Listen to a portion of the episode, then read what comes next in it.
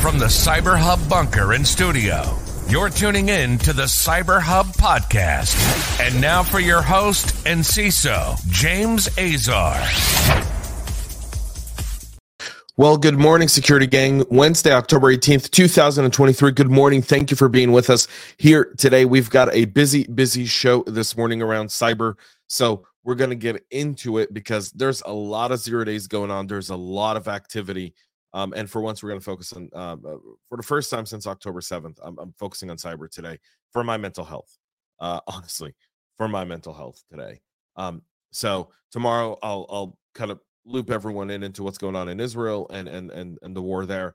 Uh, but for today, mental health day for me, I need to focus on getting y'all the best, most effective cyber news. So I'm going to do that this morning. Hope you'll stick around for that.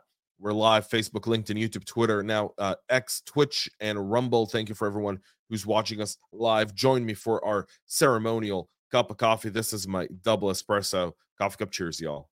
And with that being said, let's go ahead and kick off this morning's show. Um, a recently patched critical severity vulnerability in the Citrix NetScaler application. One, it's it's in the NetScaler application for the delivery controller, the ADC, and the NetScaler gateway are being exploited as the zero day since uh, uh, as has been exploited as a zero day since at least August, according to Mandiant. The issue CVE 2023 4966 as a CVSS score of 9.4 can be exploited without authentication leak sensitive information from on-prem appliances that are configured as a gateway or as an a triple A virtual server. Citrix did announce for patches uh, uh, for this and a high severity vulnerability and gateway on October 10th, but no mention of the exploit.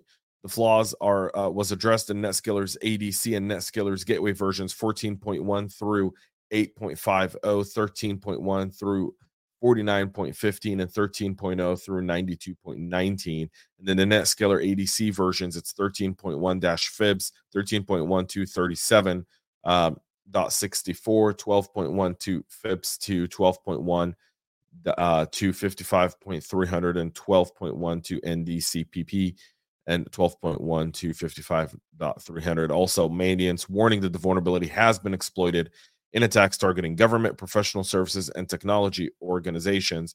Successful exploitation could allow an, uh, an attacker to hijack existing authenticated sessions, bypass stronger authentication methods like MFA, which is significant. Yesterday we, on the show, we talked about the CISA's list of the top 10 most common mis- misconfigurations within an environment. Weak or bad deployment of MFA is one of them. This specific vulnerability does allow them to override MFA. And again, this goes to the significance of patch management. One of the things on the list yesterday, patch management. Again, when you're not patching, when you're not addressing, and, and, and it's not just patching, it's patching and ensuring nothing happened before you applied the patch and monitoring the behavior, meaning you go back and say, right, this has been around since April, as an example. And you guys are going to tell me, James, there's not enough time in the day to do this. You have to do this. That you can't cut corners in a security program. You can't. You can't do it. I'm sorry. Just not a thing.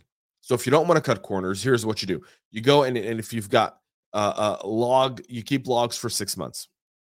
You go back six months. You look at the behavior. You you run it through a model to check the behavior across the last six months. You see when behavior changed. When behavior changed, you start looking at those logs uh, deeper. All right, was was someone trying to exploit this specific vulnerability? When did it come out? What's the date? Start to match the two. You go, yeah, we've definitely could have been impacted by it. Now let's apply the patch. Now let's see if that behavior is still there three, four, five days later. If it's gone, then you realize you've patched it. Now let's look at across the behavior what changed across our entire environment from that day. And it's it's it's it's a, it's, it's a stepped process, but it's an important one that has often failed to be done in patch management. And it's so important because you got to be able to backtrace to the fact was this zero day exploited in in my environment? Were they able to move laterally in my network? Is there some sort of payload hiding behind a legit process in my environment? And where did this activity go? And you can see it because it would be anomalous activity. It wouldn't be something natural as a stated point of view. And they're going after organizations, and it's significant. That's that. Yesterday, we talked about this Cisco uh, zero day, and this Cisco zero day is like insane. Uh, my, my, my my good buddy Reggie uh, wrote all about it on Substack, and I'll share that on our Substack uh, after the show. But over ten thousand Cisco devices have been hacked into IOS XE zero day attacks. Ten thousand.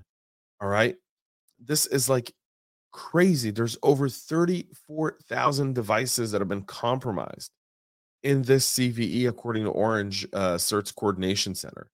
Attacks have been exploited uh, over this zero day 10,000 Cisco IOS XE devices with malicious implants. The list of product running this include enterprise switches, aggregation, industrial routers, access point wireless controllers, and so much more. VulnCheck says the maximum severity vulnerability for CVE 2023-2019-8 has been extensively exploited in attacks targeting the system with the web user interface feature enabled. It also uh, that also have the HTTP or HTTPS service feature toggled on. There is no patch as of yet, y'all. There isn't one, meaning you really got to disable your HTTP. You have to do it. Around 143,000 of these servers uh, are available. Uh, 25,000 in the US, followed by the Philippines, Chile, Mexico, India, Peru, Australia, Brazil, Thailand, and France topped the top 10 companies with the most exploitable Cisco devices. You got to get your patch management under control. Um, you have to do it, y'all. There's just no other way around it. None. Let's go ahead and talk about US data compromises hitting an all time high with supply chain attacks and zero day exploits really leading the way. MOVEit really being the, the, the top uh, reason. The Identity Theft Resource uh, Center research released last week says that records uh, of PII, this is the worst year um, ever, essentially. More than 2,100 organizations filed data breach notices through the first nine months, beating the previous record of 1862. All of this attributed mostly, most of this attributed to one single uh, uh, um, or um, case, which is the MOVEit file transfer service. Uh, supply chain attacks are definitely a big part of the increase of what we're seeing. The top eight data compromises in just the third quarter is HSA, Maximus, all part of all part of that. IBM Consulting, also all part of MOVEit all of them are MOVEit. Uh, if you take a look, the Freecycle Network wasn't MOVEit. Duolingo wasn't MOVEit. Tampa General Hospital wasn't, but then everyone else was. So I mean, literally half this list. So um, there's that for you. Um, so yeah, uh, we're not having our best year uh, in 2023. Let's just say that. And D-Link for their end are confirming a data breach after an employee phishing attack the Taiwanese uh, networking equipment manufacturer confirmed the data breach linked information stolen from its network and put up for sale on breach forums earlier this month. The attackers claim to have stolen source code for D-Link's DView network management software. The stolen data allegedly has uh, includes names, addresses, phone numbers, account registration dates, and user login. Uh, users' last sign-in dates. The threat actor also provided a sample of 45 stolen records with timestamps between 2012 and 2013. Um, they have 3 million lines of customer information according to the attacker. So there's that. The data stolen was from a test lab system and apparently they got in through a phishing email uh, by phishing one of their employees. On more patching news because foundational cyber is so important it's not sexy doesn't get the clicks but the is not about the clicks or the sexy. This show is about the foundation of cyber at the bare bare essence of it. It's not the tools. All of those help. you got to be able to do the basics right, and the basics is is, is good patch management.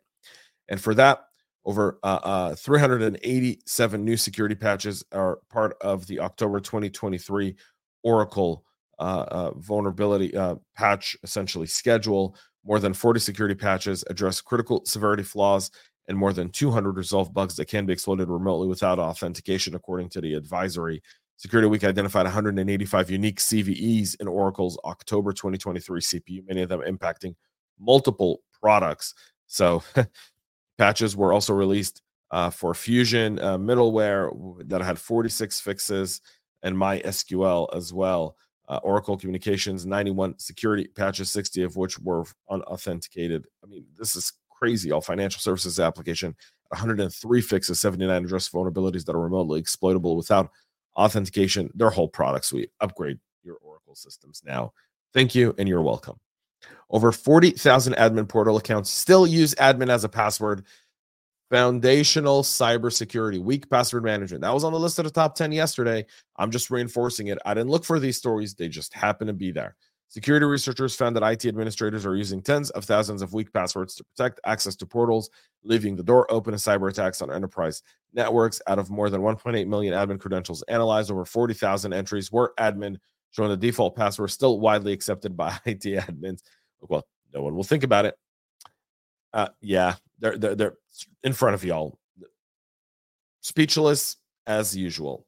Speechless as usual. Password managers, y'all heard of them? They're not very expensive, very effective. And a cyber espionage campaign is targeting APAC region, uh, dubbed Tetris uh, Phantom. The attacker covertly spied on and harvested sensitive data from APAC government entities by exploiting a particular type of secure USB drive protected by hardware encryption to ensure the secure storage and transfer of data between computer systems, according to Kaspersky, the Russian firm which detected ongoing activity in early 2023, said the USB drive offers hardware encryption and are employed by government organizations worldwide to secure and store data transfer. The clandestine intrusion said has not been linked to any known threat actor, but the high level of sophistication points to a nation state crew potentially. Uh, so we'll see that. But there you go wherever you put security, someone's going to find a way to get there. You got to got to layer it out. You've got to be good at your foundation security in order to get there. That's it for our show this morning. Um, I didn't do a reaction Wednesday. I know I didn't. I'm sorry. I, I, see your comments. Reaction Wednesday, no reaction Wednesday. We had a few stuff submitted, but I, I honestly like. Um, I needed a mental health day. I needed to just try to get back to some sort of normal. Um, because um, the last few weeks have not been that. So with that being said, we'll be back tomorrow to wrap up this week and a whole lot more. Thank you all for tuning in. Make sure to comment, subscribe, share, and like our show. Until next time, till tomorrow morning at 9 a.m. Eastern, we'll be back live with everything latest and greatest. Thanks for tuning in and stay cyber safe. We love feedback, so make sure to connect with us on social media and subscribe to our podcast on your favorite podcast listening platform.